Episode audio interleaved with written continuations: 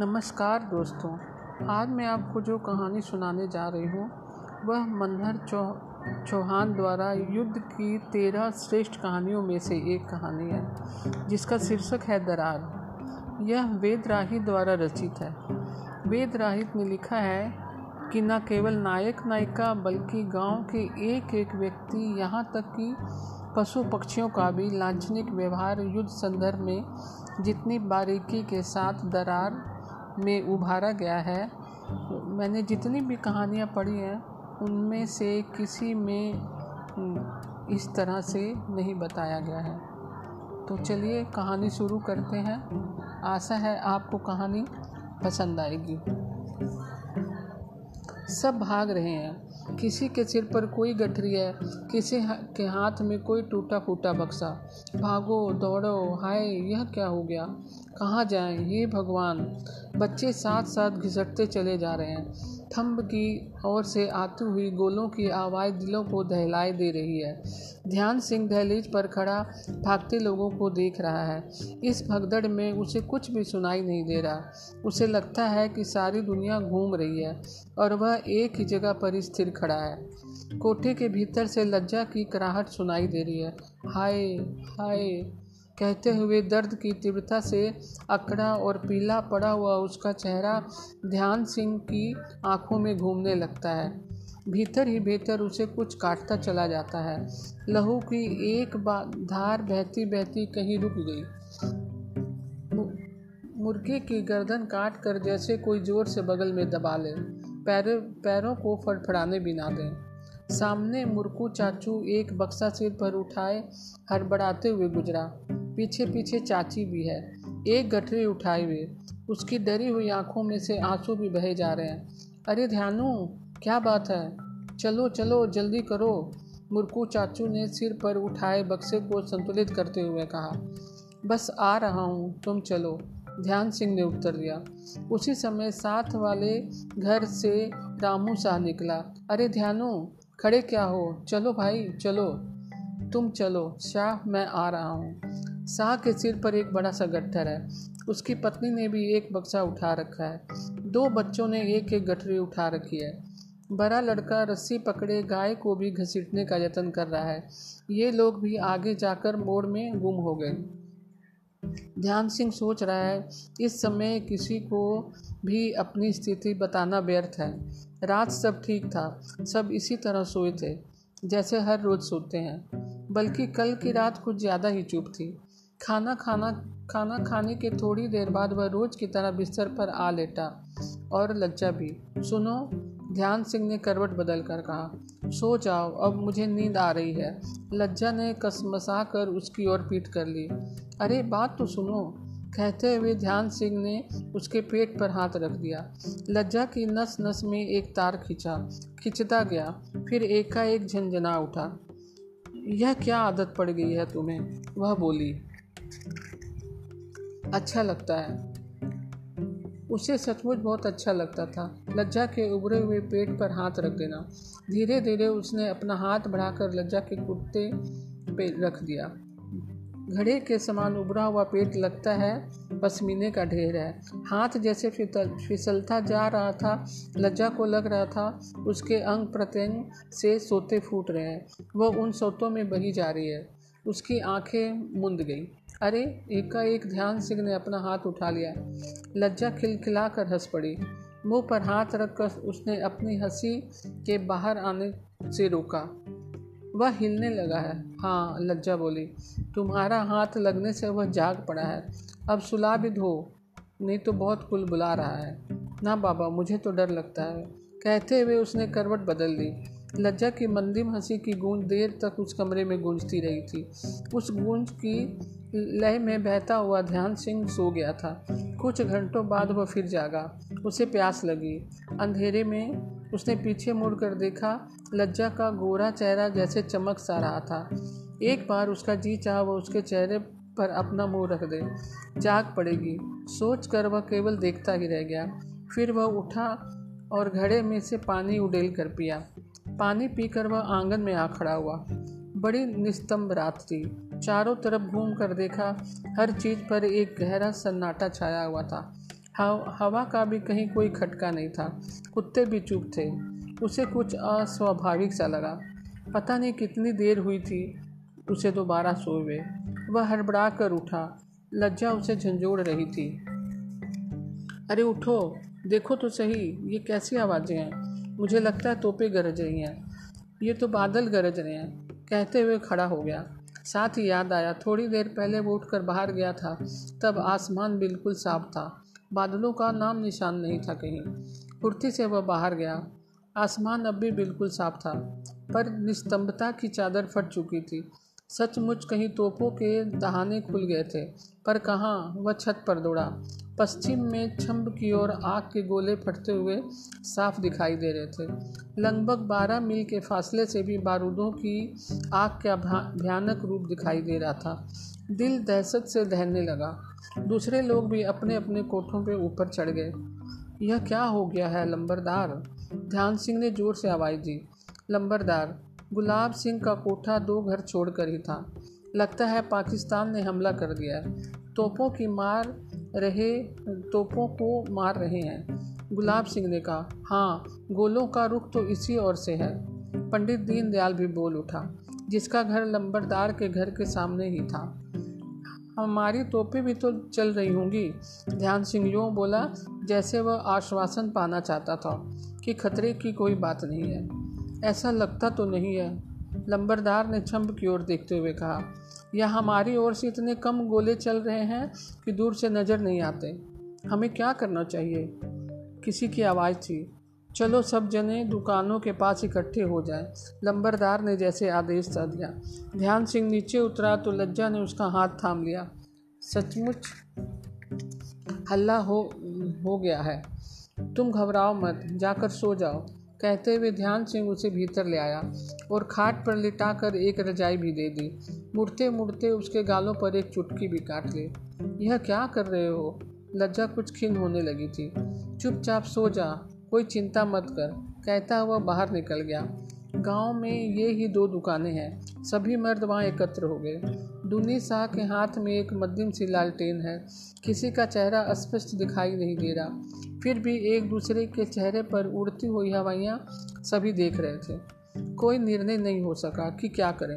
सभी की राय थी कि कोई एक जन थम की ओर जाकर पता करे कि मामला क्या है, पर उधर जाने के लिए कोई तैयार नहीं था। दुकानों की छत पर चढ़कर भी कई बार देखा गया। स्पष्ट दिखता था कि आक्रमण आगे बढ़ रहा है। गोल की मार पश्चिम से उत्तर की ओर बढ़ती चली आ रही थी। धमाकों से दीवारें हिलने लगी थी। कुछ भी समझ में नहीं आ रहा था कि क्या किया जाए। सुबह होने को आ गई। गाँव का कोई मुर्गा भी नहीं बोला। पो फटने वाली हो गई। स्त्रियाँ भी गलियों में दो दो, चार चार इकट्ठी होने लगी। बच्चे उनके पीछे पीछे बातें सुनने को उत्सुक। पो फटने के बाद की रोशनी फैल गई।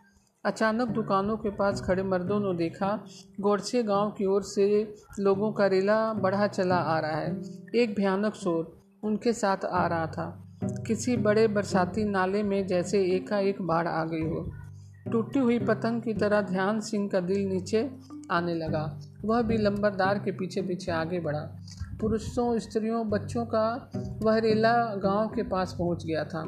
खेतों के बीचों बीच मेड़ों पर लोग ही लोग, सब परेशान। यह क्या हो रहा है? भागो भागो। पाकिस्तान ने हमला कर दिया। टैंक ही टैंक, आग ही आग। दौड़ो दौड़ो। भागो भागो। भगदड़ मच गई। सबके हाथ पाँव फूल गए। एक शोर जो कभी नहीं सुना था किसी ने। किसी को यह भी मालूम नहीं पड़ रहा था कि उसके मुँह से क्या निकल रहा है। चलो चलो। जल्दी करो। जो भी हाथ में आता है लेकर भागो। अब कुछ भी मत सोचो। पहले औरतों और बच्चों को निकालो।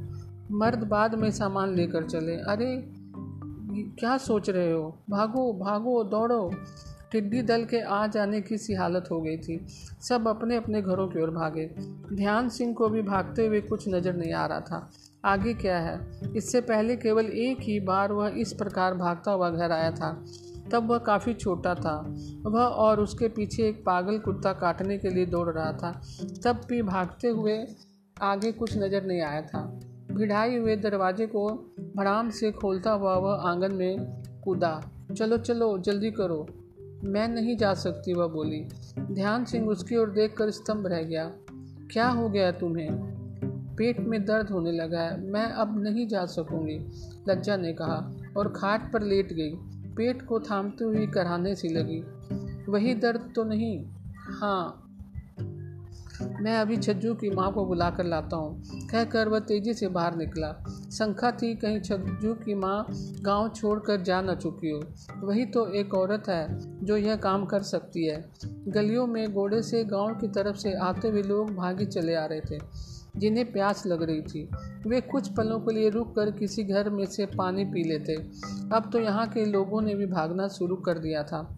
पानी पिलाने का भी समय उनके पास नहीं था। लोग स्वयं ही आंगनों में घुसकर, घड़ों में से पानी डालते, पीते और फिर भागना शुरू कर देते। ध्यान सिंह जब छज्जू के घर के बाहर पहुँचा, वह और उसकी माँ एक एक गठरी सिर पर रखे घर से बाहर निकल रहे थे। दूर से ही उन्हें देखकर वह ठिठक गया।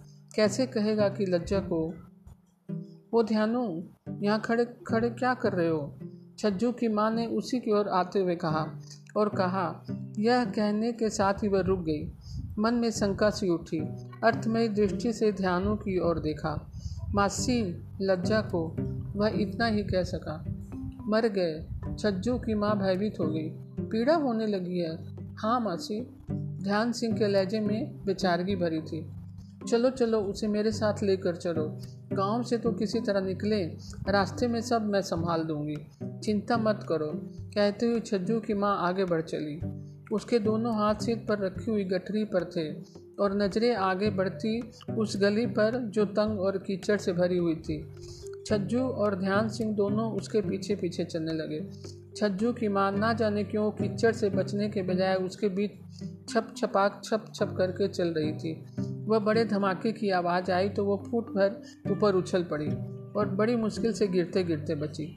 ध्यान सिंह चलते चलते रुक गया। उसे महसूस हुआ कि दिल की धड़कन ही रुक गई है। जाओ ध्यानो, बहू को ले आओ। हम यहाँ सब, हम यहाँ तब तक ठहरते हैं, छज्जू के माँ ने कहा। अंदर आ जाओ मासी। नहीं नहीं, तुम उसे ले आओ। देर करने से कोई लाभ नहीं। घर के भीतर जाते हुए ध्यानु सिंह ने गहरे अविश्वास के साथ उनकी ओर देखा। भला ये एक पल भी उसका इंतज़ार कर सकेंगे? वह लज्जा के पास पहुँचा। लज्जा खाट पर चित पड़ी थी। उसका चेहरा विकृत हो गया था। खाट भी अदवान में फंसे उसके पाँव संघर्ष कर रहे थे। दोनों भुजाएँ फैलाकर वह ज़ोर से मुठ्ठियाँ भींच रही थी।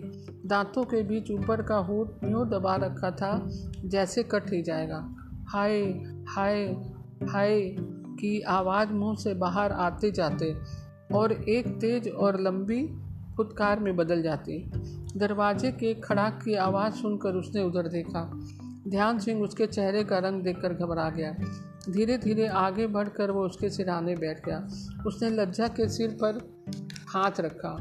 वह अपने दोनों हाथों से उसका हाथ लेकर ज़ोर से दबाने लगी। छज्जू की माँ आई या नहीं, उसने टूटते शब्दों में पूछा।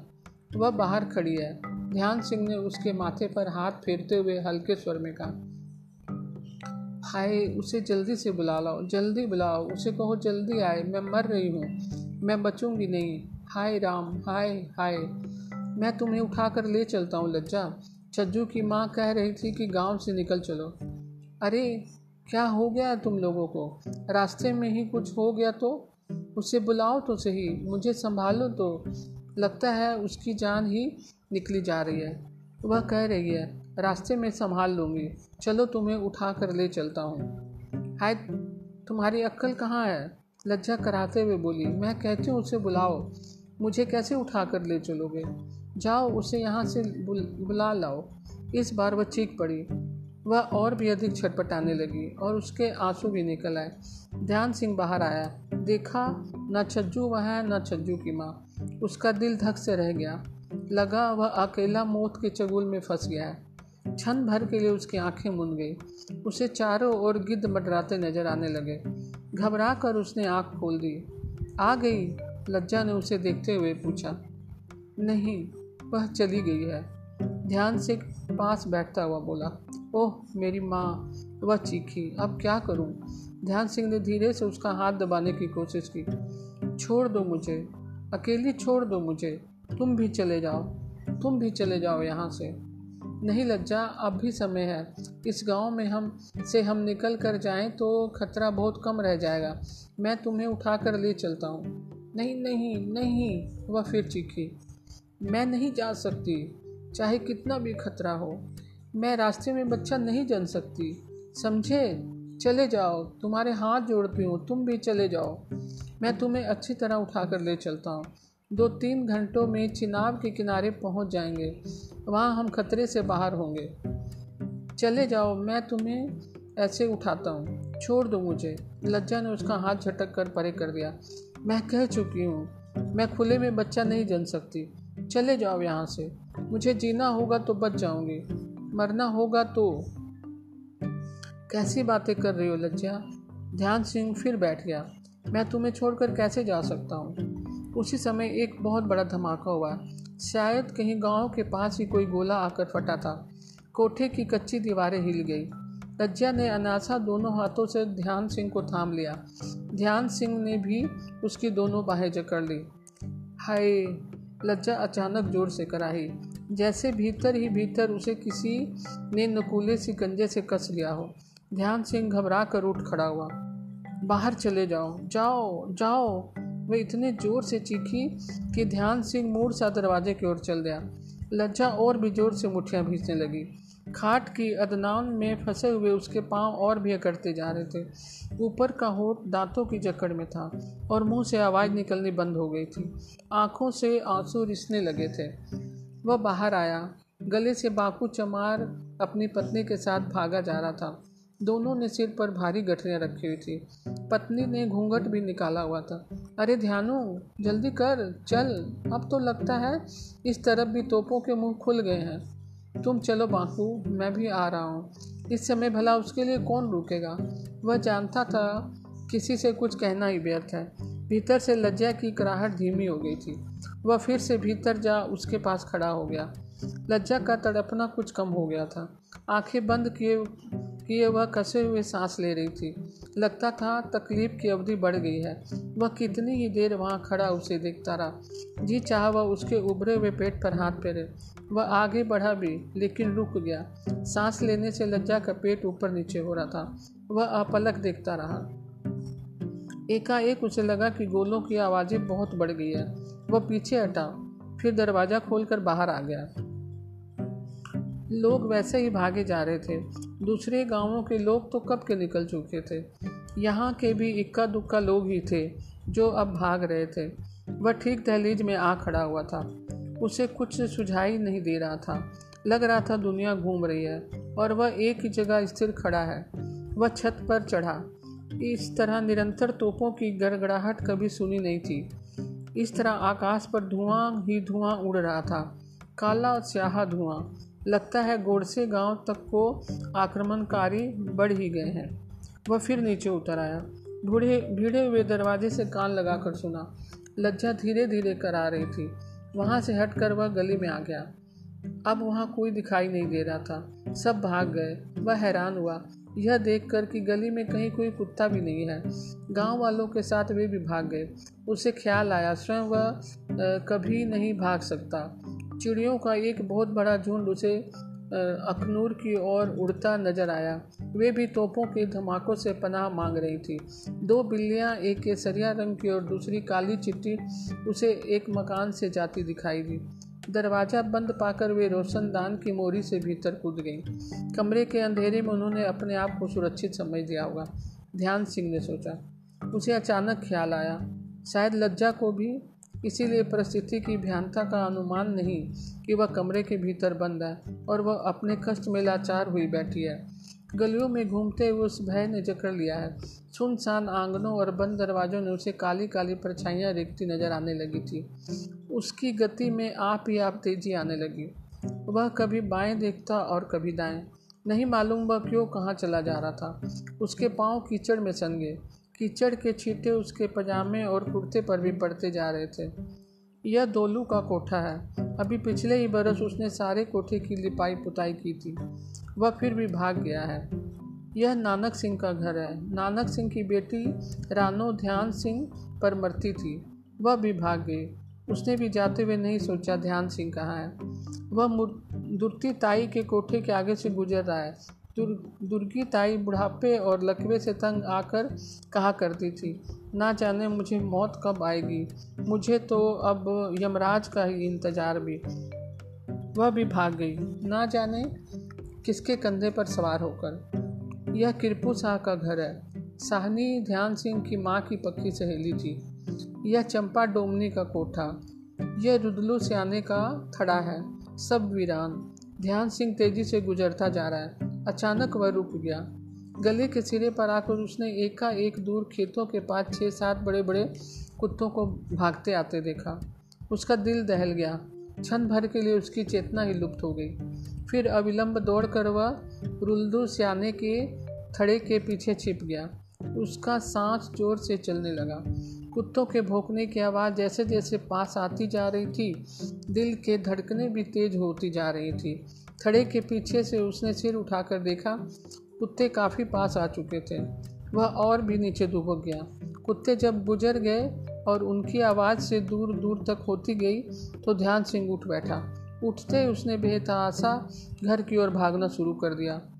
चल, चलो चलो चलो, उसने वैसे ही तेज़ी से कमरे में धंसते हुए कहा। पीड़ा के कसाव में टूटी हुई लज्जा उसकी सूरत देखकर काँप उठी। क्षण भर के लिए जैसे वह अपना कष्ट भूल गई। पाकिस्तानी आ गए क्या? बस आ ही गए समझो।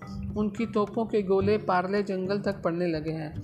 उधर से कुत्ते भी भागते चले आ रहे हैं। ईश्वर के लिए अब तुम भी चल पड़ो। चलो लज्जा, तुम्हारे हाथ जोड़ता हूँ। चलो मैं उठा कर ले जाता हूँ तुम्हें। कहते हुए लज्जा पर झुक गया। लज्जा को लगा ध्यान से रो रहा है। वह एक टक देखने लगी। जब ध्यान सिंह ने अपनी एक बाँह उसकी गर्दन में और एक घुटनों के नीचे डाली तो वह तब भी देखती ही रही। बोली, कुछ नहीं। अभी ध्यान सिंह ने उसे जरा सा ही उठाया था कि लज्जा के मुँह से चीख निकल गई। ध्यान सिंह ने घबरा कर उसे छोड़ दिया। वह फिर चित जा पड़े। हाय हाय ओ माँ, मैं अब नहीं बच सकती। मर ही जाऊँ तो अच्छा। तुम चले जाओ। मुझे अकेला छोड़ जाओ। लज्जा ने फिर यूँ तड़पना शुरू कर दिया जैसे उसके अंग अंग को भीतर ही भीतर कोई तोड़ रहा है। ध्यान सिंह फिर गली में आ गया। गोलों के धमाके अब बहुत ही नज़दीक हैं। उसे लग रहा है अब गाँव के कोठों पर ही गोले गिर गए हैं। पाँवों के नीचे धरती में थरथराहट का एहसास होने लगा है। उसे धुआँ भी उठता दिखाई देने लगा है, जैसे मकानों में आग लग गई हो। उसके कदमों में आप ही आप एक हरकत हुई। अचानक उसे कुत्तों के भोंकने की आवाज़ें आने लगी। गोया हज़ारों जंगली कुत्ते गाँव की ओर लपक रहे हों। उसने भागना शुरू कर दिया। वह वह उसी रास्ते भाग रहा है जहाँ से सुबह सारे गाँव के लोग अखनूर की तरफ़ भागे थे। उसके पाँव कहीं भी नहीं रुके। कई जगह पाँव के नीचे कोई पत्थर फिसल गया और वह लुढ़का। फिर संभला और दौड़ने लगा। कई जगह उसका कुर्ता झाड़ियों में उलझ कर उलझ गया, पर उसने परवाह न की। वह दौड़ता ही चला गया। गोलों के धमाके उसे अपनी पीठ पर लगते महसूस हो रहे थे, और जंगली कुत्तों के दांत एड़ियों पर मानो गड़ने ही वाले हैं। वह फिर भी भाग रहा है। मीलों भागकर जब वह बेदम हो गया तो एक तरफ़ गिर पड़ा। छोटे छोटे पत्थरों पर सिर पटकता हुआ वह चीखते चिल्लाने लगा। वह रो रहा था, पर आँखों में आँसू नहीं थे। चलते चलते वह चिनाब के किनारे पहुँच गया। शाम हो गई है। फुटते गोलों के धमाके बार बार उसके पीछे लगे हुए थे। कुत्तों की आवाज़ें बहुत पीछे रह गई थी। पानी से जरा दूर एक बड़े पत्थर पर वह बैठ गया। चिनाव की बड़ी बड़ी लहरें उसे लग रहा था उसका सब कुछ बहा कर ले गई हैं। रात हो गई है, वह पत्थर पर पत्थर के समान निश्चल बैठा है। ना कुछ देख रहा है, ना कुछ सुन रहा है, ना उसे कुछ याद आ रहा है, कुछ भी नहीं। काफ़ी रात गए, वह वहाँ बैठे बैठे वह आप ही, आप एक और लुढ़कने लगा। उसने अपने आप को संभालने का यत्न नहीं किया। जैसे गिरा, वैसे ही पड़ा रहा। अपलक आँखें आकाश की ओर खुली हैं, पर उसे कुछ नज़र नहीं आ रहा था। सुबह फैल गई। अपने यवयवों में उसे लहू दौड़ता महसूस होने लगा। उसे बहुत कुछ याद आने लगा। वह उठकर बैठ गया। चिनाव के बहते पानी की ओर। गोलों की आवाज़ें भी उसके कानों में पड़ने लगी। इस समय गाँव में दुश्मनों का डेरा होगा। सोचकर उसके रोंगटे खड़े हो गए। लज्जा का ख्याल आया और साथ ही उसके उभरे हुए पेट का। वह जरा जरा देर बाद अपने बाल नोचने लगा। अब वह अखनूर की तरफ़ देखने के बजाय पीछे अपने गाँव की ओर देख रहा था। उस तरफ़ से दो पुलिस के सिपाही तेज कदमों से आते दिखाई दिए। उनके कंधों पर बंदूकें हैं। आप कहाँ से आ रहे हो? ध्यान सिंह ने आगे बढ़कर पूछा। गोडसे की तरफ़ से एक सिपाही ने उत्तर दिया, तुम्हें यहाँ नहीं ठहरना चाहिए, दूसरा सिपाही बोला, हमारे साथ अखनूर की तरफ़ चले चलो। मुझे अपनी बीबी का इंतज़ार है, वह पीछे रह गई है, ध्यान सिंह ने कहा। दोनों सिपाही चौंके। हमें तो रास्ते में कोई औरत नहीं मिली, पहले वाला ही सिपाही बोला। इस तरफ़ कहाँ तक आए हैं पाकिस्तानी? ध्यान सिंह ने पूछा। वे पीछे थम की ओर बढ़ रहे हैं। एक तरफ़ नहीं आए, पार्ले जंगल तक। नहीं नहीं, वहाँ तक भी नहीं। वैसे कुछ पता नहीं, वे कब किस तरफ़ चढ़ जाएँ। सिपाहियों के आने के बाद ध्यान सिंह ने बिना किसी इरादे के गाँव की ओर चलना शुरू कर दिया। पहले तो वह धीरे धीरे चला, फिर आप ही याद कर आप ही आप कदमों में तेज़ी आ गई। उसकी सांस तेज चलने लगी। शरीर पसीने से भीग गया। दम लेने के लिए भी वह नहीं रुकना चाहता था। जो ही दूर दरख्तों के पीछे गाँव से कुछ घर दिखाई दिए, उसने भागना शुरू कर दिया। नस नस में एक तनाव पैदा हो गया। अपनी पूरी शक्ति से वह भाग रहा था। गाँव के सुने पड़े मैदान के ठीक बीच से वह तीर की तरह गुजर गया। खाली पड़ी दुकानों की ओर भी वह उसने नहीं देखा। कीचड़ भरी गलियों में छपाक छपाक दौड़ता हुआ वह घर के दरवाजे पर पहुँचा और एकाएक रुक गया। कोई आवाज़ नहीं आ रही थी अंदर से। कमज़ोर व बोझिल पाँवों से धीरे धीरे वह आंगने में पहुँचा। दरवाजे से कान लगाकर सुना, कोई आवाज़, कोई खटका नहीं। सिराओं को मुर्दा कर देने वाला भय नीचे से ऊपर तक सरसरा गया। कांपते हाथों से उसने दरवाजे को जरा सा धकेला। दरवाज़ा बंद था। एक हल्की सी उम्मीद हुई। दुविधा भी हुई। धीरे से दरवाजे पर ठक ठक किया। भीतर कुछ खटका हुआ। ध्यान सिंह को असहनीय को होतुल ने बेचैन कर दिया। दो मिनटों के बाद दरवाज़ा खुला। लज्जा ने उसे देखा और उसने लज्जा को। दोनों कुछ बोल नहीं पाए। वह मुड़ गई। ध्यान सिंह उसके पीछे पीछे आ गया। लज्जा सीधे खाट पर जाकर बैठ गई। उसकी चाल से लगता था कि वह निढाल है। हाथ बढ़ाकर उसने एक कपड़ा सरकाया। बच्चे का मुँह नज़र आने लगा। ध्यान सिंह को भी वह दिखाई दिया। बिल्कुल छोटा सा। वह आकरण ही बच्चे को देखकर हैरान है। पता नहीं बच्चा सोया है या जागा हुआ। ध्यान संग उसकी तरफ़ देखे जा रहा था। लज्जा ने कहा, रात को हुआ है। मैंने खुद ही सब कुछ कर लिया। ध्यान सिंह वैसे ही निश्चल खड़ा एक टक बच्चे को देखे जा रहा था। लज्जा ने उसकी ओर मुँह उठाकर फिर कहा, पास आओ। इतनी दूर खड़े खड़े क्या देख रहे हो? ध्यान सिंह चौंका, अरे जल्दी करो। उठा इसे। फ़ौरन निकल पड़ना चाहिए। कहकर जैसे कोई आज सामान समेटने के लिए दूसरी ओर बढ़ गया। सामने ही पीतल के दो गिलास पड़े थे। वही उठा लिए उसने। लज्जा उसकी ओर देखती रह गई। फिर धीरे से बोली, मैंने अलग से गठरी बना ली है। उसमें सारी चीज़ें हैं। इन गिलासों को क्या करेंगे ले जाकर? छोड़ दो। कहकर लज्जा ने बच्चे को उठा लिया। गिलास छोड़कर ध्यान सिंह ने गठरी उठा ली। कमरे में चारों तरफ़ उसने घूम कर देखा, पर खुद ही लगा कि उसके देखने का कोई उद्देश्य नहीं है। फिर उसने लज्जा की ओर देखा। लज्जा ने गले में एक कपड़ा बांधकर पीठ पर लटका दिया और सोए हुए बच्चे को उसमें डाल लिया ध्यान सिंह ने कहना चाहा, लाओ, मैं बच्चे को उठा लेता हूँ। लेकिन वह कह नहीं पाया। दोनों बाहर निकले। तुम चल सकोगी ना? ध्यान सिंह ने पूछा। चल ही लूँगी, धीरे धीरे। वह बोली। उसे चलने से दर्द हो रहा है। कराहट को होठों में ही दबा लेना चाहती थी वह। वह पहली बार बाहर निकलकर गोलों के भयानक धमाके सुन रही है। उसे कुछ याद आया, बोली, कल रात इसी गाँव में एक गोला गिरा था।